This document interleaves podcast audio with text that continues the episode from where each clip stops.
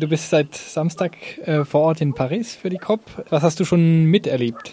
Seit Samstag bin ich hier äh, erstmal in eine Phase reingekommen, wo die Bewegung meiner Meinung nach wieder auf der Suche war, äh, wieder Selbstvertrauen zu schöpfen. In dem östlichen Stadtteil Montreuil hat so ein großes alternatives Dorf stattgefunden. Das war eben nicht verboten worden. Und da sind über 20.000 Leute laut Alternativa, der Organisation, die das organisiert hat, über das ganze Wochenende verteilt dort gewesen.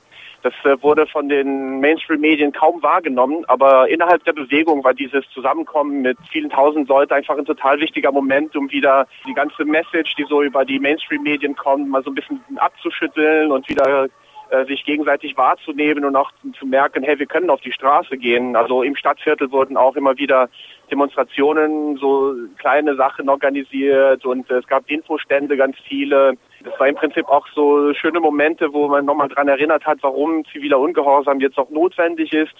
Äh, und im Großen und Ganzen gab es sehr schöne Reden auch von verschiedenen Leuten aus der Bewegung, die bekannte Gesichter haben, wie Naomi Klein. Begeistert war ich stark von Kumi Naidu, das ist der Präsident von Greenpeace. Und ich hätte dann nicht erwartet, dass so eine etablierte NGO äh, dann so radikal dann auch äh, darauf hinweist, dass man wirklich jetzt äh, tatsächlich einfach äh, ungehorsam sein muss, weil was auf dem Spiel steht, wirklich ernst ist. Ja, im Großen und Ganzen fand ich es ein wichtiger Moment, einfach um wieder dieses Selbstvertrauen zu schöpfen, so am Wochenende. Wurden da auch konkrete Alternativen äh, besprochen oder vorgestellt oder äh, wie, wie, soll man sich so ein, so ein Dorf vorstellen, so ein Alternativdorf? Ähm, also man muss sagen, die französische Klimabewegung und so Ökobewegung ist, hat gerade enorm Aufwind.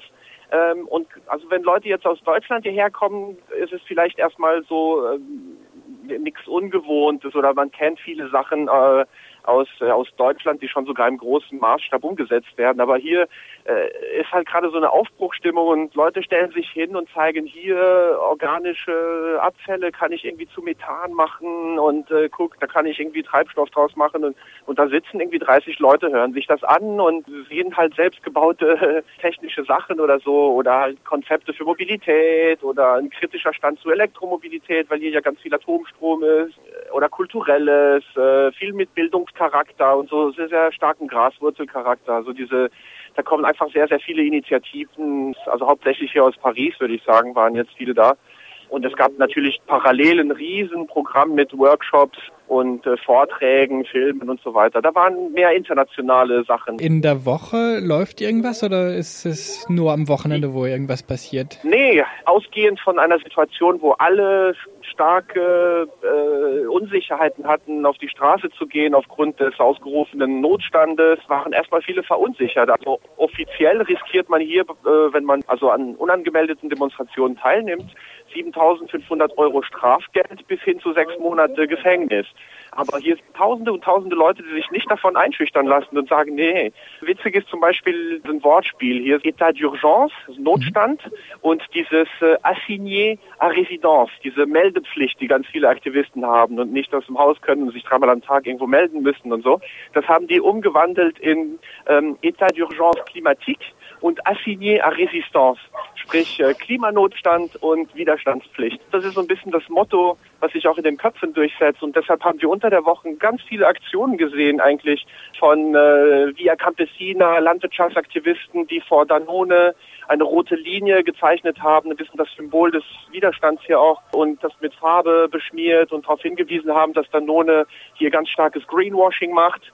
Also Thema Greenwashing ist stark, weil im Palais Royal so eine große Ausstellung finanziert von Großkonzernen wie Renault, Veolia, Suez und so weiter da läuft, die eben auch mega Greenwashing-Event macht. Und da haben sehr, sehr viele Aktivisten eben eine Mobilisierung gemacht. Unter anderem am 4. Dezember war eine relativ äh, erfolgreiche, also naja, erfolgreiche, es waren ein paar hundert Leute. Einige haben es geschafft, drin zu sein und haben einfach eine alternative Führungstour drin organisieren wollen, eine kritische Tour und wurden schnell mundtot gemacht und einfach äh, rausgedrängt. Draußen äh, war natürlich sehr hohe Polizeipräsenz, aber es gab zum Beispiel 200 Leute, die auch in eine Bank eingedrungen sind und dort ein Konzert drin äh, abgehalten haben bei der BNP. Leute, die in den Louvre auch in den abgesperrten Bereich reingekommen sind äh, und so ein Art-Event, wo sie Fossil-Free Culture gefordert haben, also eine Kultur frei von fossilen Brennstoffen und haben angeprangert, dass Total und Eni, also Erdölkonzerne, eben dort die Kunst finanzieren Und drin war auch noch eine Gruppe, die Erdöl im Museum auf dem Boden gemacht hat. Und dann sind die barfuß mit, mit so ganz dreckigen, öligen Füßen überall hingelaufen. Solche Sachen. Und ihr hört vielleicht im Hintergrund, ich bin hier zum Beispiel auf einem Platz gerade, wo äh, die Leute von Notre-Dame-des-Landes auf diesen Widerstand den ganzen Tag hinweisen und haben so Infostände. Ich sehe eine Fokü, ich sehe ein Plenum, wo Leute irgendwie sich absprechen für die nächsten Tage. Eine Gruppe singt hier gerade neben mir. Ein paar Meter weiter wird ein Theaterstück vorbereitet.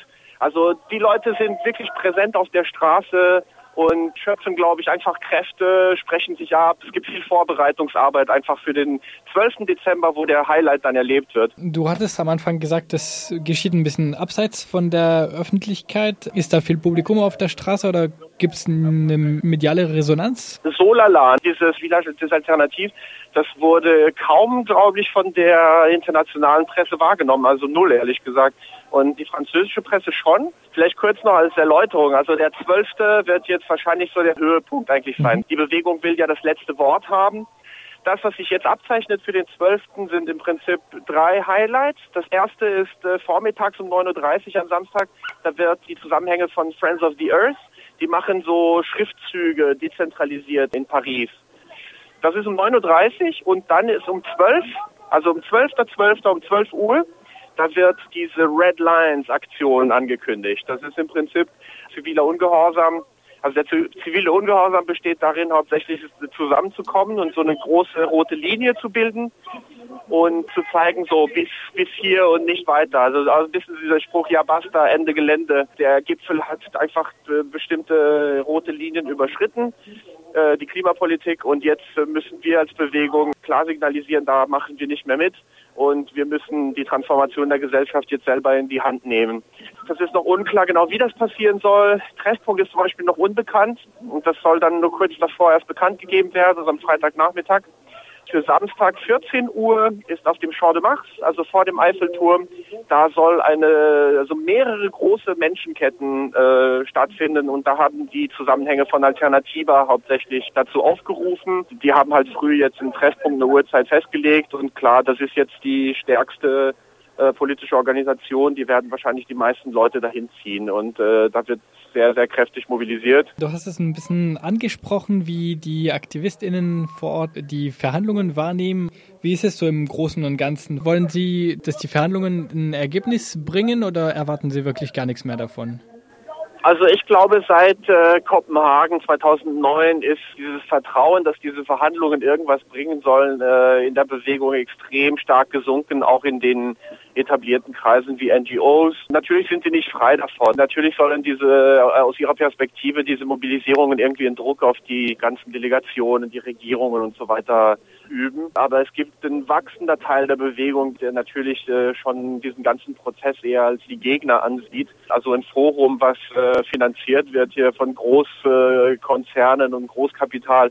Äh, der Kuminaidu hat das gut auf den Punkt gebracht. Er hat gemeint, das ist doch, als würde man eine Konferenz für anonyme Alkoholiker organisieren und das Event von Bier- und Whisky-Unternehmen irgendwie sponsern lassen. Es gibt ja sehr viele Ziele, die gar nicht mehr so richtig gesetzlich verbindlich sind, sondern alles ist total freiwillig, was die Staaten machen sollen und die Bewegung versucht irgendwie klarzumachen, also wenn ihr so weitermacht, ja, und das alles noch in sieben, acht, neun Jahre dann wieder in Frage stellen wollt und überhaupt nicht umsetzt und so weiter, dann gehen, bewegen wir uns auf eine Welt zu, die äh, mindestens drei Grad Erwärmung bedeutet, wenn nicht mehr.